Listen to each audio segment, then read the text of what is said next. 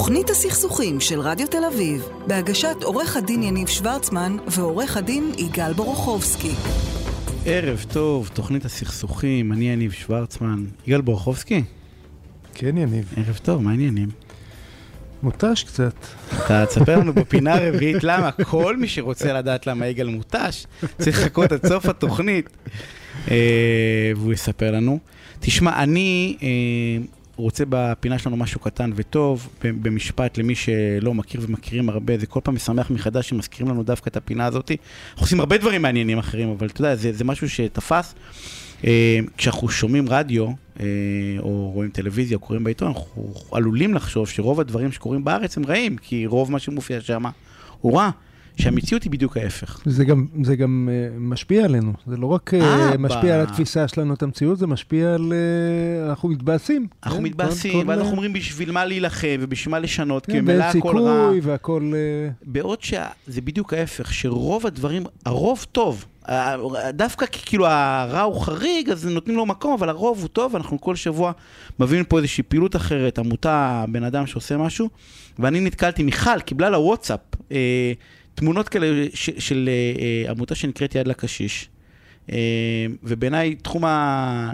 לא יודע מה תחום, כאילו המגזר הזה הוא... אה, הוא נורא נורא מורכב, כי הם, הם נורא לבד, ואנחנו, ואנחנו, לא, ואנחנו לא שמים, וסיפרתי לך ב, ב, ב, בתחילה של השבוע יצא לי לקרוא סבא שלי. אני הייתי במתח אם תספר את זה בשידור. לא, אני אספר, כן, והאמת היא שלא לא קיבלתי אישור לספר. זה חשוב. לא ו... קיבלתי אישור לספר מה, מה כתוב בפנים, כי לא דיברתי עם אבא שלו, אני חושב שאני כן אכתוב את זה בפייסבוק אחר כך. אבל הוא, הוא כתב אה, מין, אה, הוא לא כתב אותו בגרפיה, אבל הוא כתב כאילו את כל הסיפור שלו מאז שהוא היה ילד, שזה דבר מדהים, אני רואה חיים כאילו שלמים, אני פתאום מבין מאיפה האבא שלי הגיע. אבל בסוף, בסוף, הוא היה נורא לבד. וכאילו אנחנו... בשנים האחרונות. בשנים האחרונות הוא היה נורא לבד, הוא אמר, החברים הכי טובים שלי זה הקירות, כל מיני דברים כאילו של... אתה יודע, והוא היה בתוך משפחה, אנחנו משפחה ענקית ושמחה, והוא היה כל סוף שבוע איתנו, וכל שישי, ושמחנו סבא עקיבא שהוא מגיע, והוא היה סבא מדהים, וכולנו אוהבים אותו, ודרך אגב, הנכדים שלא הכירו אותו, מכירים את סבא עקיבא, כאילו ברמה הזאת, מהסיפורים, מכירים אה, את סבא עקיבא, והוא היה נורא לבד. וכאילו, וזה נורא כואב בדיעבד, כאילו אנחנו נורא לא עסוקים בזה, נורא כואב בדיעבד. יש עמותה מהממת שנקראת יד לקשיש. יד לקשיש אה, זה עמותה שבעצם לוקחת את אותם אה, אה, קשישים אה, ונותנת להם לעבוד. אבל לעבוד בכל מיני דברים שקשור ליצירה, אני רק אקריא לך את בתי המלאכה שיש שם, שם כאילו רשימה ארוכה של בתי מחלה, מלאכה, הם, הם מוכרים הכל. דרך אגב, אחרי זה יש חנות שהם מוכרים את כל המוצרים האלה. זה כריכת ספרים וקרמיקה ומתכות, ויש דברים מדהימים שהם עושים. דרך אגב, בוואטסאפ ששלחו למיכל דברים מדהימים. רגע, למה לא נפתח לי בבתי מלאכה? וסריגה, וציור על משי, וטקסטיל, ועולם הילדים, ועיסות נייר, דברים מדהימים, מדהימים, מדהימים. וקשישים מגיעים ועושים את זה בעצמם? כן, הם מעבירים את הזמן, והם עובדים, והם מוכרים, יש לזה ערך, זה לא חוג במתנ"ס, אתה יודע, לא... כמו שהילדים מביאים את הציור אחרי זה הביתה, כל מה שהם עושים, הם עושים דברים מדהימים. יש שם חנות, לא צריך לתרום כסף. יש שם דברים מדהימים. כנסו לאתר של יד לקשיש. אפשר גם להתנדב, דרך אגב, כדי לעבוד איתם, יש באתר הרבה מאוד דברים, יש גם בתל ירושלים וגם בתל אביב, בכל מיני מקומות בארץ. והכי חשוב, תקנו מתנה, יש לך חג, איזה חג קרוב? אין חגים אחר קרובים, חג חופש גדול. מה זה משנה? אבל זה לא משנה, יש אה, ראש השנה, יש יום הולדת, תקנו שם דברים, יש ערך עצום. ו- ולו בלבד, בסדר, שגם אם אנחנו המשפחה לפעמים מפספסים את זה, בסדר? ומתוך החיים המציאות כאילו גדולה מה... יש באיזה מין, מין מכבש כזה שאנחנו מתעוררים מאוחר מדי, תמיד מתעוררים מאוחר מדי. אז לפחות הדבר הספציפי הזה שאנחנו יכולים לעזור למישהו ללכת ושיהיה לו איזשהו ערך בכל יום, שעתיים, שלוש, ארבע, לעשות איזושהי עבודה, זה בעיניי פעילות... וגם אם אתם יכולים, תרימו עכשיו טלפון לסבא, לסבתא, אה, זה בדרך כלל רעיון טוב. לכו לבקר. לא, אנחנו בתוך הדבר הזה, לכו לבקר. לכו לבקר. זה נורא נורא בודד. אני רוצה, אני רוצה רגע לפני האות, אה, אה, משהו קטן וטוב מהצד שלי. אנחנו, אנחנו אמרת שהסיבה שאנחנו עושים את התוכנית היא התחושה הקשה של, של שנינו, שמדווחים כאן רק על הדברים השליליים, והתחושה הקשה הזאת... בשנים האחרונות אה, אה, תקפה את מערכת המשפט שזכתה להמון ביקורת, ואני רוצה להגיד משהו קטן וטוב לוועדה למינוי שופטים, שהשבוע הושבעו, אתה בטח יודע, שני שופטים עליונים, כבוד השופט יחיאל כשר, שותפי לשעבר, וכבוד השופטת רות רונן, אנשים שאין בן אדם שיכול להגיד שהמינוי לא היה ענייני, ראוי, אה, אנשי המעלה. וזה טוב לראות שגם המערכת עובדת, על זה, זה לא כותרת, אז את זה לא מדווחים, זה עובר הלאה. אז אני רוצה להגיד, שאפו גדול לוועדה למינוי שופטים, קיבלתם החלטה מצוינת. אה, כי הרוב טוב. כי הרוב זה טוב. כי הרוב כן, טוב. כן. והנה אנחנו מתחילים. תוכנית הסכסוכים של רדיו תל אביב, בהגשת עורך הדין יניב שוורצמן ועורך הדין יגאל בורוכובסקי.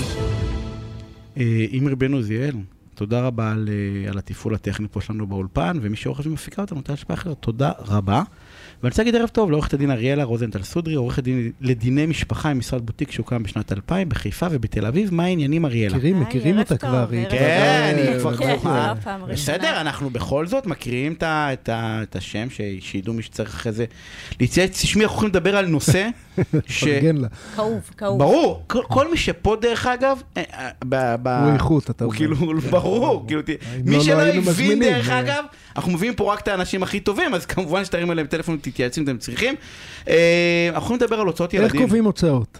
כאילו, אה, מה, זו סוגיה. כאילו, שלדעתי עברה מהפכה עצומה מה זה בשנים הוצאות? האחרונות. מז- מזונות? מזונות, מזונות כן. זה- זה זה של- של של פעם.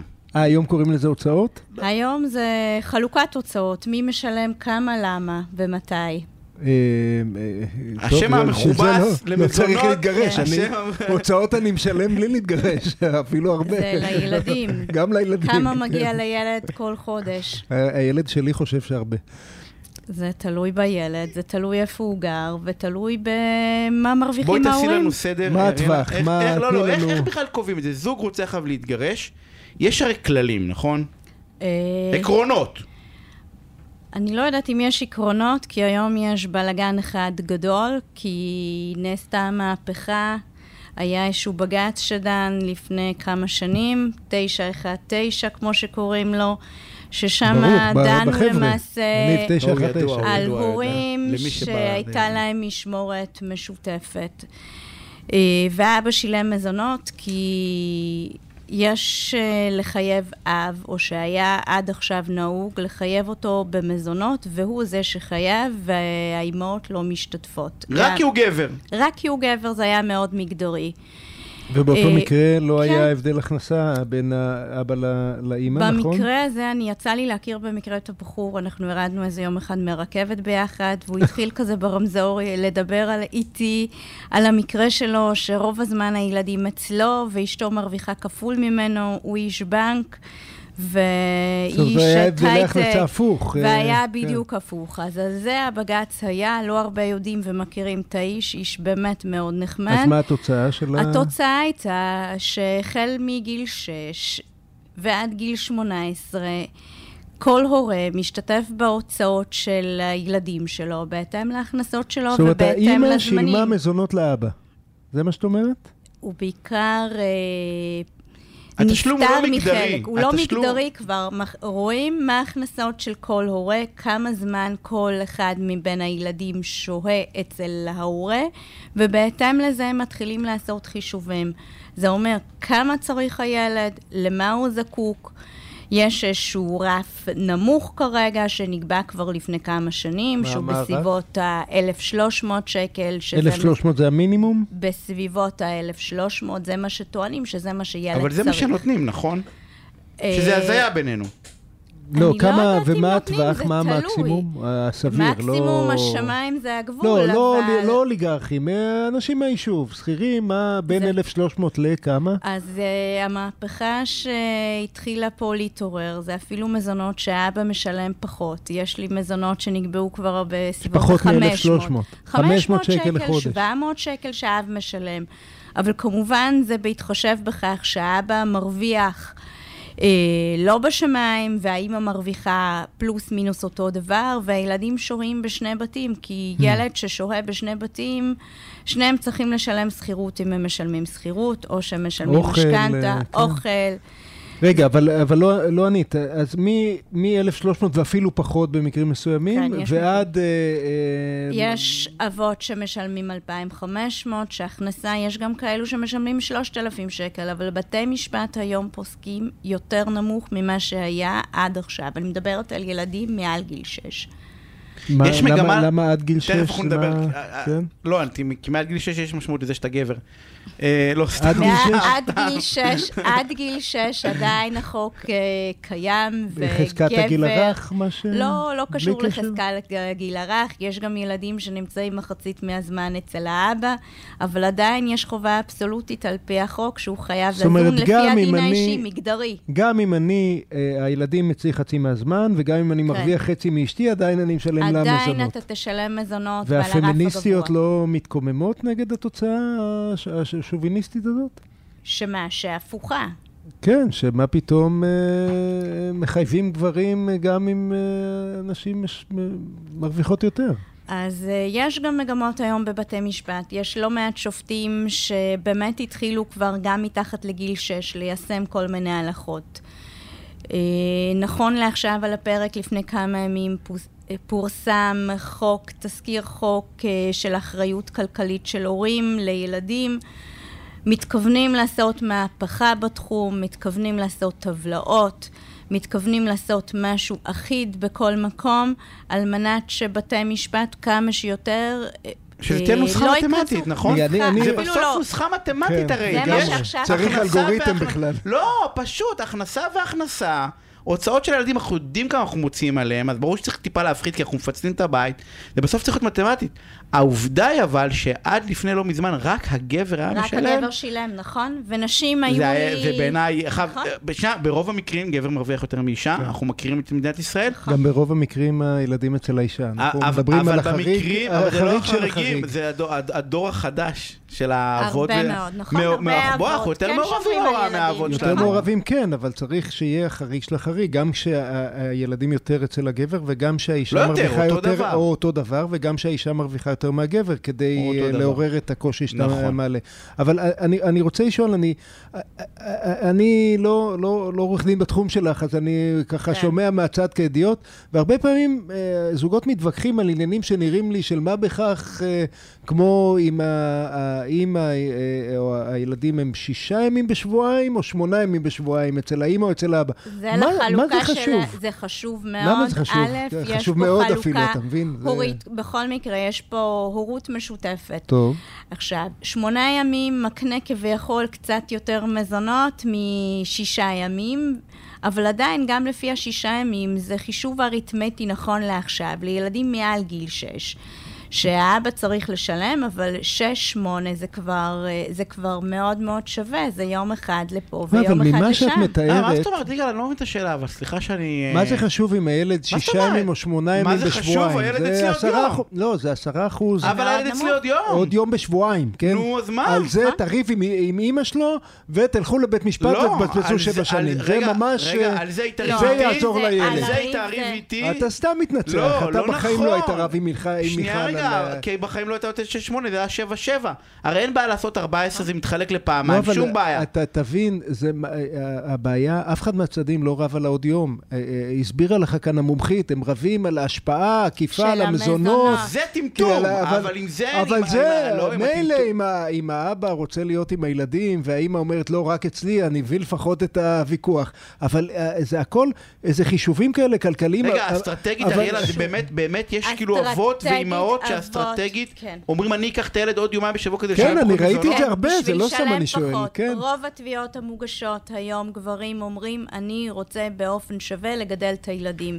והוא לא רוצה, והוא לא הוא רוצה. רק רוצה לשלם מזונות, לא אתה. מבין? זה, זה שיח כלכלי על חשבון הילדים. זה, זה מוציא אותי מהדעת. אני, אני, והוא אני, עובד עד מאוחר, אבל יש אני גם כאלו. כן, אני כן, אתמול במקרה... שהילדים יהיו כן. אצלי, אבל אני לא בבית.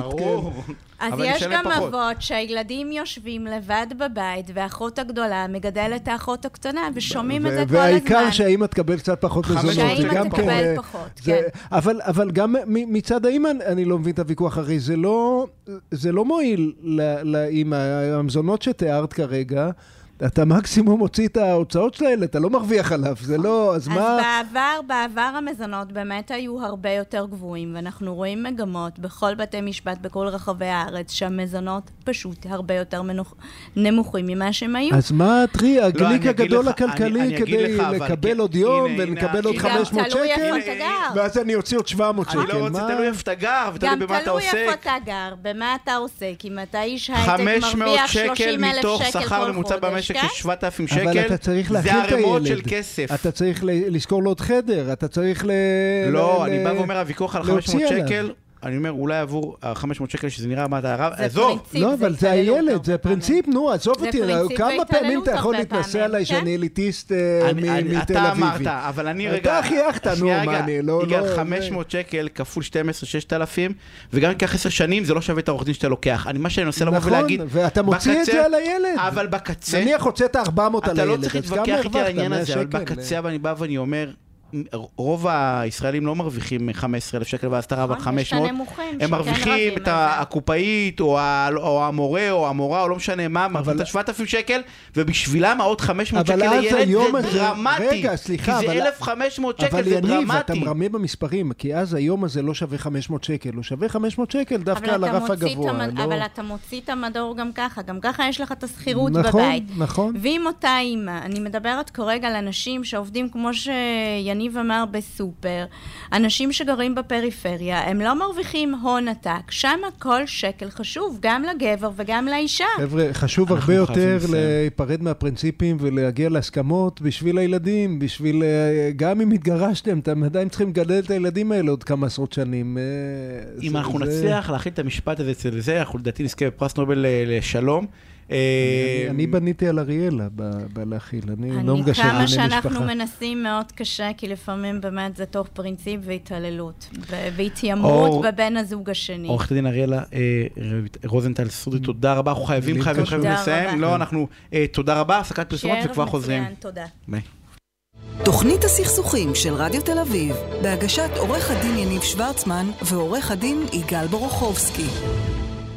ואני רוצה להגיד ערב טוב לעורך דין יואב רזין, שותף במשרד נשיץ ברנדס אמיר, מנהל מחלקת הליטיגציה המסחרית. ערב טוב, יואב, מה העניינים? ערב טוב, תודה רבה שהזמנתם אותי.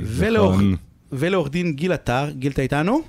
כן, אני איתכם. שותף במשרד נשיץ ברנס אמיר, בורר בקס, מנהל מחלקת הספורט ומנהל משותף של המחלקה, מחלקת הביטוח ונזיקין במשרד. מה העניינים, גיל? בסדר גמור, יופי. בסדר גמור. את גיל, את גיל, אני חושב שהמאזינים שלנו כבר מכירים, אבל את יואב אני ביקשתי שיצטרף לכאן, מכיוון שיואב הוא אה, אה, אביר וג'נטלמן, הוא, הוא, הוא ליטיגטור שטוען בכזאת, אה, כזה נועם הליכות, בכזאת אה, בהירות, בלי לייצר אנטגוניזם מהצד השני, שאני שמעתי צדדים שניים מגיבים בכל כך חיוביות, ממתי מישהו מגיב בחיוביות לליטיגטור מהצד השני?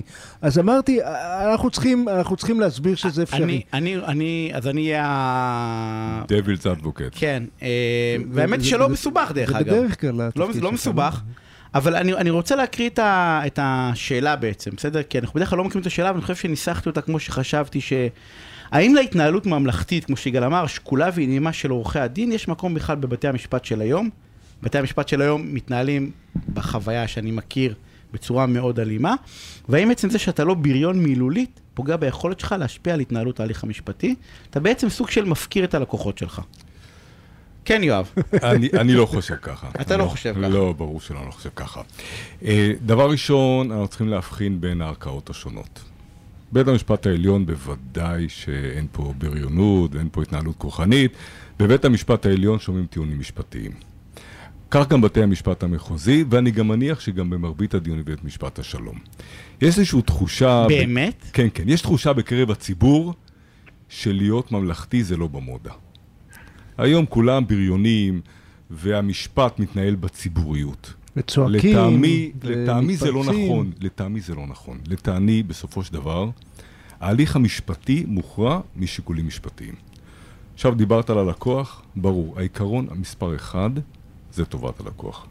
ואם צריך לצעוק, אז צועקים, ואם צריך להיות וכחנים, וכחניים. אבל בסופו של יום, מה שאתה רוצה בבית המשפט זה לשכנע את בית המשפט שאתה צודק. והדרך לשכנע את בית המשפט הם בטיעונים משפטיים, בעובדות ובתוצאה משפטית שהיא נכונה. ואני רואה את זה במרבית ההליכים. אה, אפשר לראות את זה נניח בבוררויות בינלאומיות. ב... יש לי מספר uh, מקרים שבהם uh, ניהלתי בוררויות בינלאומיות, ואתה רואה איך עורכי הדין האנגלים, הבריסטרים, איך הם מסוגלים בשקט ובנחת לשכנע את השופטים בדברים שלא האמנת, את הבוררים, שלא האמנת שבכלל הם ישכנעו אותם. והכל ככה לאט לאט ובשקט ובנועם הליכות, אבל עם המון תחכום וחוכמה. אני, אני, אני רוצה, אתה, יניב, אתה, אתה זוכר למה אנחנו התחלנו את הפינה משהו קטן וטוב בתחילת כל תוכנית, נכון? כי התחושה הייתה שמרוב שכולם חושבים ושומעים שרק כאן, אה, זה, זה מין נבואה כזאת שמגשימה את עצמה. ויש איזה מין חוכמה עממית מקובלת, רק בשנים האחרונות מקובלת, שכמה שאתה יותר צועק, אגרסיבי ו... אה, אה, מתפרץ ואפילו מדבר לא יפה לצד השני, לשופט, והלקוח מאחוריך מוחא כפיים, ככה אתה עורך דין יותר טוב. וזה רק אה, אשליה, זה לא נכון. גדולי עורכי הדין בישראל היום, כן? הם לא צעקנים. גיל, אתה מסכים איתי, נכון? אני לא מסכים איתך. לא, נו, תוריד אותו מהקו, הוא לא... שיהיה בריא, עזבי, כן. כן. אני אגיד לך, זה פשוט לפעמים גם משליך על היחסים שבין עורכי הדין לבין עצמם. זאת אומרת, האופן שבו אתה מנהל את הדיון בבית המשפט משפיע גם בסופו של דבר על ההתנהלות מול הצד השני.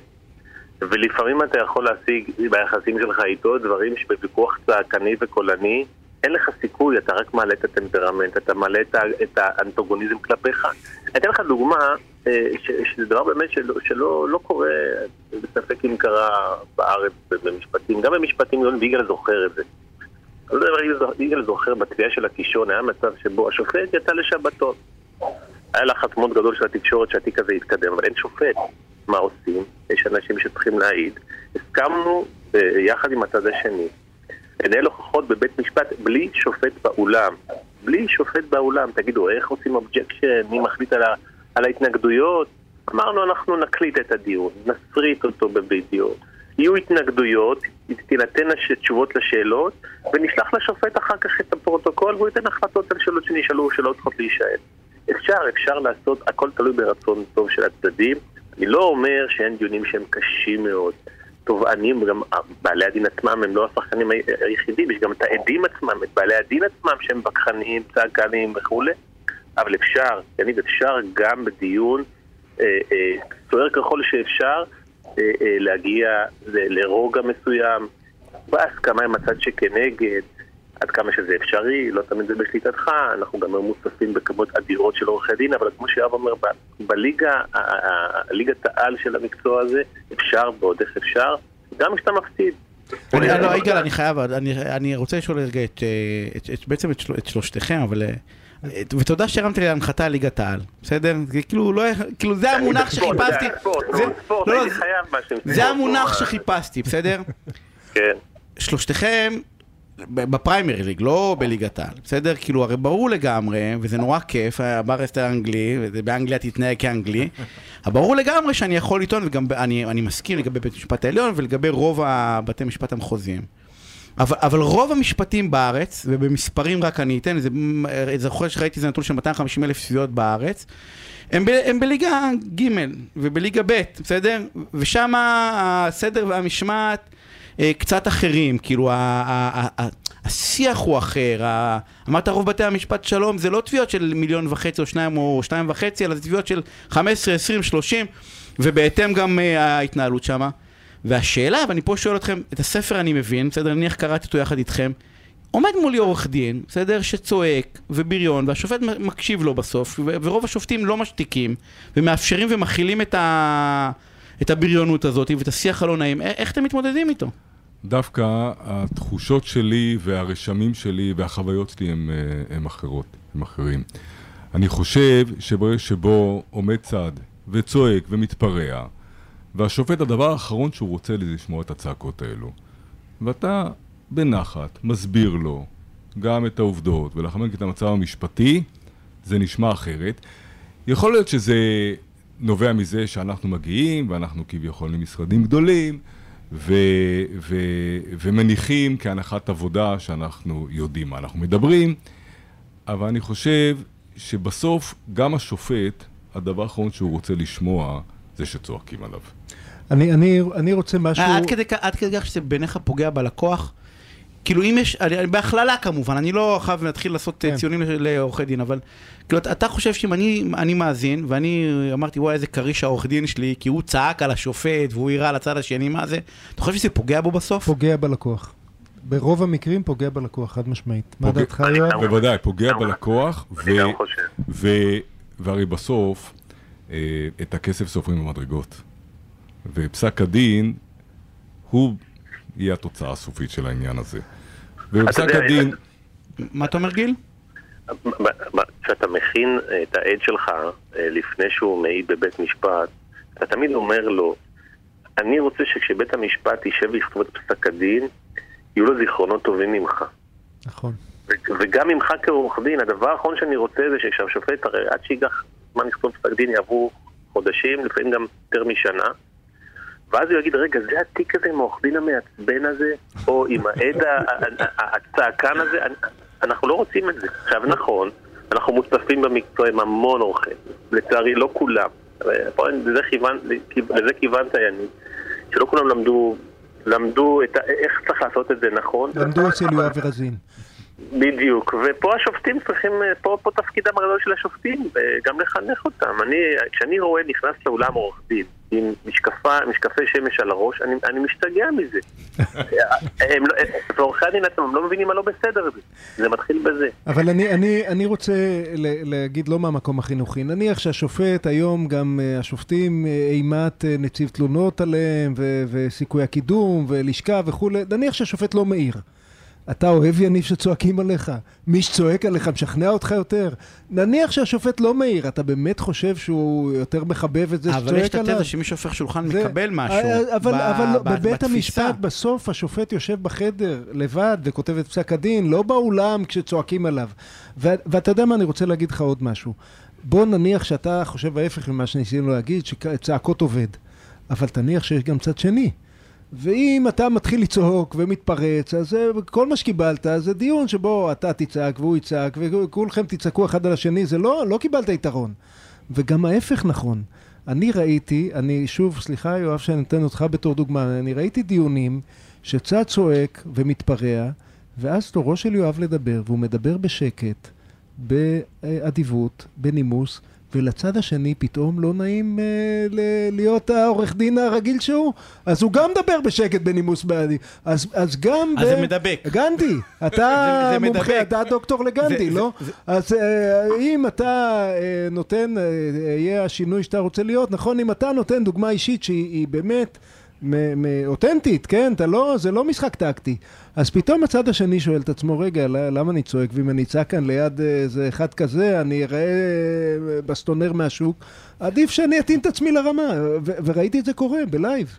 יואב, יש לי שאלה, אתה, אתה מתייחס לעורך דין? אתה אומר לו כאילו, נניח הוא מדבר אליך לא יפה, או מדבר כאילו, אתה, אתה כאילו, אתה, אתה מגיב לו? אתה מגיב לא. לבריונות? לא בהכרח. מת, כאילו הוא מתעלם, אתה בא ואומר, הוא, גם אם הוא מדבר אליך לא יפה, אומר לך, חברי משקר לבית משפט, לא משנה, כאילו יש, כאילו אתה, אתה מתעסק ב... ב לא, ב לא. פשוט לא, מתעלם? מתעלם ו- מזה. או, אני, או שהוא כן. אומר, אה, חברי הנכבד מאוד אה, אה, טען כאן יפה, ואני רוצה להעיר את הדברים מהצד שלי, ואז נותן את הנאום שלו, והחבר יוצא, מה זה קטן אם הוא דיבר לא יפה? זה, אבל זה עובד.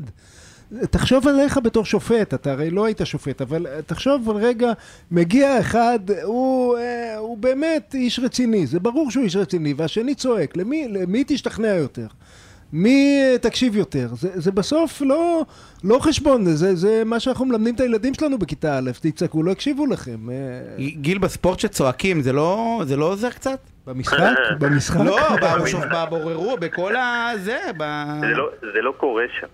לא זה צועקים? לא קורה שם. דרך אגב, זה לא אומר זה- אבל... אני מדבר על בעיות בינלאומיות. בארץ צועקים. בארץ צועקים. צועקים, צועקים, לצערי צועקים, ותראו, אנחנו שחקנים חוזרים אצל השופטים בסופו של דבר. לא סתם אמר, אמר מי שאמר וכתב מי שכתב, טוב שם משם טוב. זאת אומרת, אתה, אתה תחזור לאותו אולם, אתה תחזור לאותו שופט, אתה תתעמת עם אותו עורך דין בתיק הבא, והוא צריך לזכור איזה, איזה, איזה, בתודעה שלו מה, מה צרוב אצלו, מה הוא יזכור אצלך. ואני חושב שברגע שאתה מראה לו שאתה לא מתרגש, ואתה לא נותן להתלהמות הזאת אה, שום במרכאות פרס, או אתה לא, אתה לא מאפשר לו לחשוב שאתה לרגע מוטרד מזה, אני לא יודע אם בפעם הבאה הוא גם מתחיל לצרח עליך באותו, באותו אופן שהוא עשה בפעם הראשונה. אבל שוב, לכל דבר יש חריגים, אבל ככה אני נוהג. יואב, משפט אחרון, אנחנו חייבים לסיים. ודרך אגב, זה לא אומר שאתה לא אומר דברים נוקבים, וזה לא אומר שאתה חוקר את העד בצורה כזאת שבסוף הוא אומר לך בדיוק את מה שאתה רוצה. לאט לאט ובצורה אה, חכמה עד כמה שניתן, אתה מוציא מהעד את כל מה שצריך, ובסוף המטרה היא להביא את התוצאה הטובה ביותר. Killing you softly. אה, עורך דין יואב רזין אה, ועורך דין גיל עטר, תודה רבה על הפינה, סופר מעניין. שמעתם אה, כל המאזינים, עורך דין שלכם צועק? לא בטוח, לא, לא אה, בטוח אה, שהוא יצא תותח, לא כן, בטוח שהוא אותו כריש. שאתם אה, מתכוונים אליו. הפסקת פרסומות וכבר חוזרים.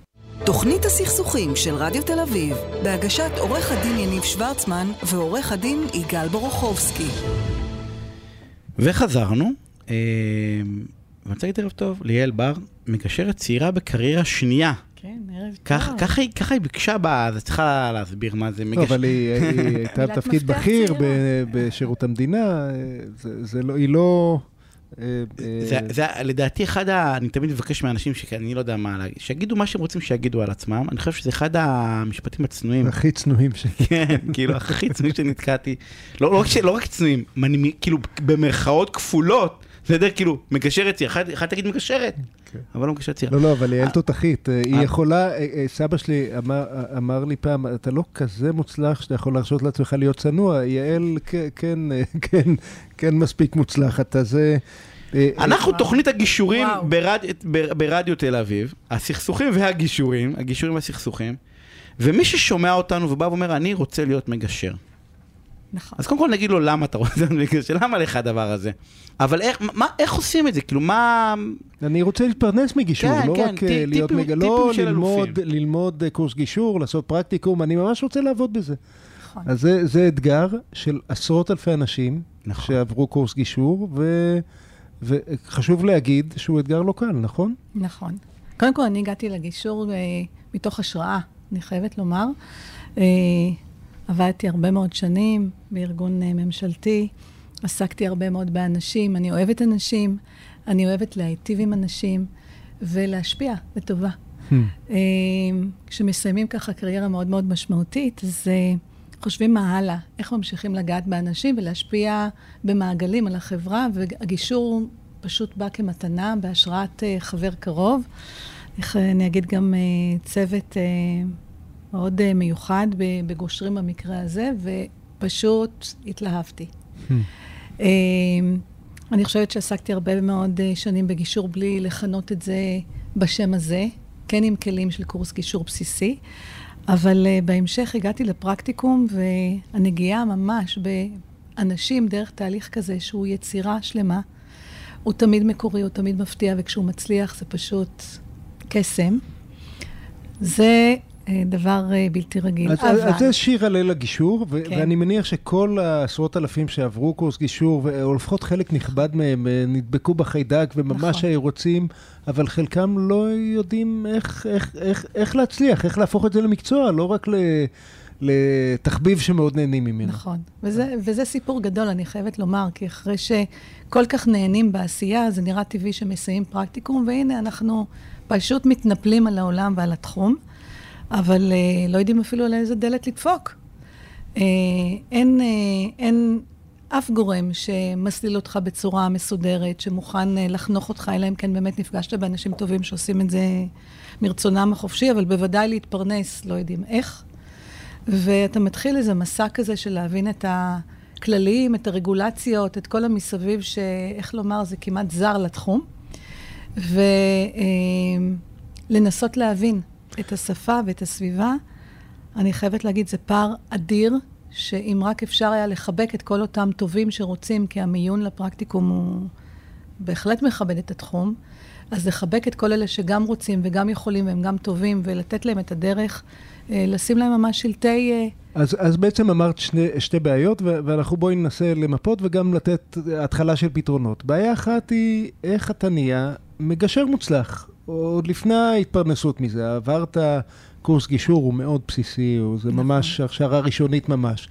עברת פרקטיקום, אני מאוד בעד, אבל צריך להבין שבסוף הפרקטיקום אתה סיימת את כיתה ב', אתה לא, אתה עוד לא לגמרי. ב- בשיא דרכך, ולכן מסלול של שדואינג, של הדרכה, של, כמו שמקובל בכל מקצוע ש, שמכבד את עצמו, של המשך השתלמויות, של uh, גישור בקו עם מגשר ותיק. Uh, אנחנו חייבים לייצר מסלול כזה נכון. ב- ב- בקהילת המגשרים, כי אין היום, והרבה פעמים אתה דופק על הדלתות, אתה, רוצה אפילו בהתנדבות, ואף אחד לא פותח, כי... נכון. כי מסיבות טובות, אז זה, זה עלינו, נכון? זה עלינו קהילת המגשרים לייצר את זה.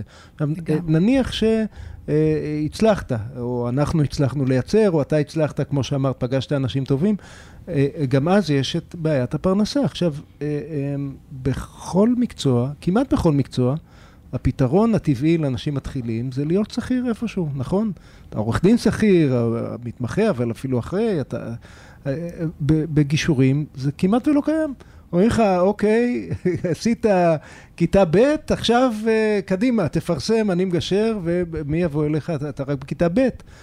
ו, ואני חושב, אולי זה גם קשור למסלול הראשון, צריך לייצר איזה שהם בתי ספר לגישור, אולי במחיר יותר, לא יודע, לחשוב, נכון. לחשוב על איזשהו פתרון שאנשים יוכלו להתמקצע, להתמחות, ל- להת- להתפרנס בכבוד גם ב, ב, בשנות הבנייה, ל, ל, ללמוד מסיניור במקצוע, ואז לפרוץ הדרך כשהם בשלים. היום זורקים אותם, זורקים אותם למים, או אומרים להם ב, ביום טוב, הנהלת בתי המשפט אומרת להם, טוב, תתנדבו בתביעות קטנות. אה, אבל מלהתנדב קשה להאכיל את הילדים, אז אה, אני חייבת לומר שהאנשים שמסיימים גישור, קודם כל צמאים ללימוד מעמיתים ומסיניורים. ואני חושבת שככל שאתה חובב ושותף לתהליכים כאלה עם מספר אנשים ומספר סגנונות, זה פשוט מפרה ומלמד. אבל הם גם מתאפיינים, חייבים להתאפיין ברצון אה, לא רק אה, להתנדב, אלא גם להוציא מהכיס שלהם, לתרום עוד משהו, כדי לתת את השירות שלהם פרו בונו. זה אבסורד שאין אה, כדוגמתו. אני חושבת כי ש... סניורים גובים תשלום על... אה, זה מה ש- כי המסגרות שבהם כן מצליחים לקבל את הפרקטיקה הזאת, הן מסגר, מסגרות, שעובדות אה, פרו בונו, ואז אתה צריך את המקום לגשר בו, המקום ואת ו- המסגרת המכבדת, ואת אה, הזמן הרב שאתה משקיע בלהכין את הגישור, והכל כמובן על חשבונך, שלא לדבר על כך שאם צלחת עד כה את טיפה את הדרך, וגם התקבלת אולי לאיזו רשימה, אה, רשימת חסד של הנהלת בתי המשפט, סליחה, אבל עד שהבנתי איך הדבר הזה קורה, אז גם תמשיך להתחייב לתרום אה, ולתת מעצמך למדינה, איפה שאתה בעצם רק מקדם ומיטיב תהליכים ומייעל, וכל זה, אם אתה לא רוצה גם להוציא כסף מהכיס שלך, אז אה, אין לך, אין לך מקצוע, אז אני חושבת שאם אתה לא עורך עד עכשיו דין... די- די ביאסנו, יניב, נכון? נכון. תן, תן, אה, מה... אתה רוצה מה שאני? ארים? התפקיד שלי הוא להרים כן. בתוכנית. אנחנו- אנחנו- אנחנו בעד מגשרים, ואנחנו רוצים שיהיו הרבה מגשרים. אנ- אנחנו רק... אני חושב שאנחנו בתחילת הדרך פשוט, אנחנו לא, צריכים לא לייצר את חושב. המסגרות. המסגרות. אני לא חושב שהבעיה במסגרות, אני חושב שזו סוגיה אני, מאוד מאוד מאוד מורכבת. אה, אני, אני אתן, אחלק את זה לשניים, בסדר? אחד ברמה המערכתית, אני חושב ש... שהבעיה לא בהכרח זה מין ביצה ותרנגולת, זה כאילו אין גישורים כי אין מגשרים טובים, או אין מגשרים טובים כי אין גישורים, הרי יש סכסוכים לרוב, הבעיה היא לא במגשרים הרי, בסדר? הבעיה שרוב הסכסוכים הולכים עדיין לה- להליכים משפטיים, ולא השכלנו עוד לשנות את הדבר הזה. וכמובן, אה, התנגדות עקרונית שלי לגישורי פרו בונו וכן הלאה וכן, אני חושב שגורמים נזק איום ונורא למקצוע שלנו, אני אני חושב שזה דבר זה שצריך מקצוע גישור. ח- צריך להרוג אותו, סליחה שאני אומר את זה. אני, אני חושב ש, שברגע, יש איזשהו, הרי, הרי גם היום שיש סכסוך שכנים על מרפסת והם צריכים ללכת למפקח על הבתים המשותפים, הם לוקחים עורך דין ב-5,000 שקל. אבל כשיש להם את זה בחינם, אז אני אלך לגישור חינם, מה אכפת לי? לא, אין חינם, אין חינם, רוצה, ש... לך תשלם 5,000 שקל, הכל בסדר. תעשה את המסע האלונקות הזה, או שתבוא אליי ותשלם 400 שקל, 500 שקל, 600 שקל. לשעה. הרי לא- זה לא משנה, יגאל, תקשיב, זה לא לשלוש שעות, אני ארוויח 150 שקל לשעה, לא צריכים להיות אה, זה. בשורה התחתונה, כשלא יהיה את החינם, שיש אלפי תיקי חינם, בסדר? אז בסוף השוק יצטרך ללכת לאנשהו. אז, אז זה בעיניי אה, ברמה המערכתית. אני חושב ש... אתה, אתה אומר שברמה המערכתית העובדה שיש כל כך הרבה בוגרים של בתי ספר לגישור, יצרה הרבה מגשרים שכמו כמו שאת התחלת, צמאים ועם ניצוץ בעיניים, מוכנים להתנדב, וזה זה, זה רע מאוד. מקשה על, המ... כן, על, ה... על אבל המקצוע. באופן ט- טבעי, רוב האנשים הרי עושים את זה קריירה שנייה, הם בדרך כלל לא אנשים שזה, אתה לא מתחיל בזה, בסדר, אתה לא צריך לפתח פה משהו, רוב האנשים כן יש להם משהו קטן בצד, לא לעשות דברים בחינם. סליחה שאני אומר את זה, זה מגדיר אותך. עכשיו אין בעיה, אנחנו עושים פעם ב, מישהו אין לו כסף, ברור שאנחנו נעזור למי שצריך לעזור, כולנו עוזרים לאנשים. לא לעשות דברים בחינם, זה פוגע בכם בעיקר. אי אפשר לעשות דברים בחינם, כי אחרי זה זה שלקח אותך בחינם, לא ישלם לך 500 שקל לשעה. זה לא יקרה. כל מי שעצמאי, אני הייתי עורך דין עצמאי מ-day one, הייתי שכיר חודש, בסדר? והבנתי מהר מאוד שאני נותן למישהו מחיר זול, אני לא יכול להעלות את המחיר אחר כך. כי הוא מגדיר אותי במחיר הזול שלי, אני אהיה חייב אחרי זה, אם אני רוצה לקחת, אני כבר עובד כמה שנים, אני רוצה עוד כסף. יגיד לי, אבל אז לקחת לי מעט. עכשיו, אפס זה ממש מעט, כן? אז זה אחד. אבל אני רוצה להגיד משהו כן אופטימי למגשרים, בסדר? אני לא עשיתי פרקטיקום ולא עשיתי שום דבר, בסדר? כן, למדתי קצת ב... אפשר לפתח פרקטיקת גישור, בסדר? באופן עצמאי ואישי. זה דורש אבל עקשנות וזה דורש פרסום, כמו כל מקצוע. קואוצ'ר רוצה משהו, אנחנו חייבים לסיים, אתה יודע, עכשיו באוזן. טל, את באמצע נאום! שאני מרים. אותם, אני מרים עכשיו. עד שהתחלנו, עד שהתחממנו פה. בקיצור, ב-15 שניות שנותר, מי שרוצה להיות מגשר, והקושי מפריע לו, שלא יהיה. מגשר. ומי שרואה בדבר הזה, בדיוק כמו שאל רואה בזה, דבר חשוב ואמיתי, שאפשר להתפרנס ממנו. נכון, לא עכשיו, לא חודשיים, ש... זה לוקח זמן, אבל שיהיה יותר אנשים שיעשו את זה בכסף, אנחנו נשנה. אבל אנחנו, אנחנו בתור חייבים קהילה, לסיים. אנחנו, אנחנו בתור אנחנו קהילה, נשנה את זה, יגאל, אנחנו חייב- נשנה את זה. חי- חייבים כן, לתת לזה אה, תשומת לב. אני רוצה להגיד תודה רבה. ליעל בר על הפינה הסופר תודה. מעניינת הזאת. ותהיו אה, ותהיו מגשרים. לגמרי, אימרי בן עוזיאל, תודה רבה, טל שמכר, תודה רבה. דני סידס אחרינו, אתם תישאר... ב- רגע, אני- ביי, דני סידס תבואו, תישארו, יהיה מעניין, ביי.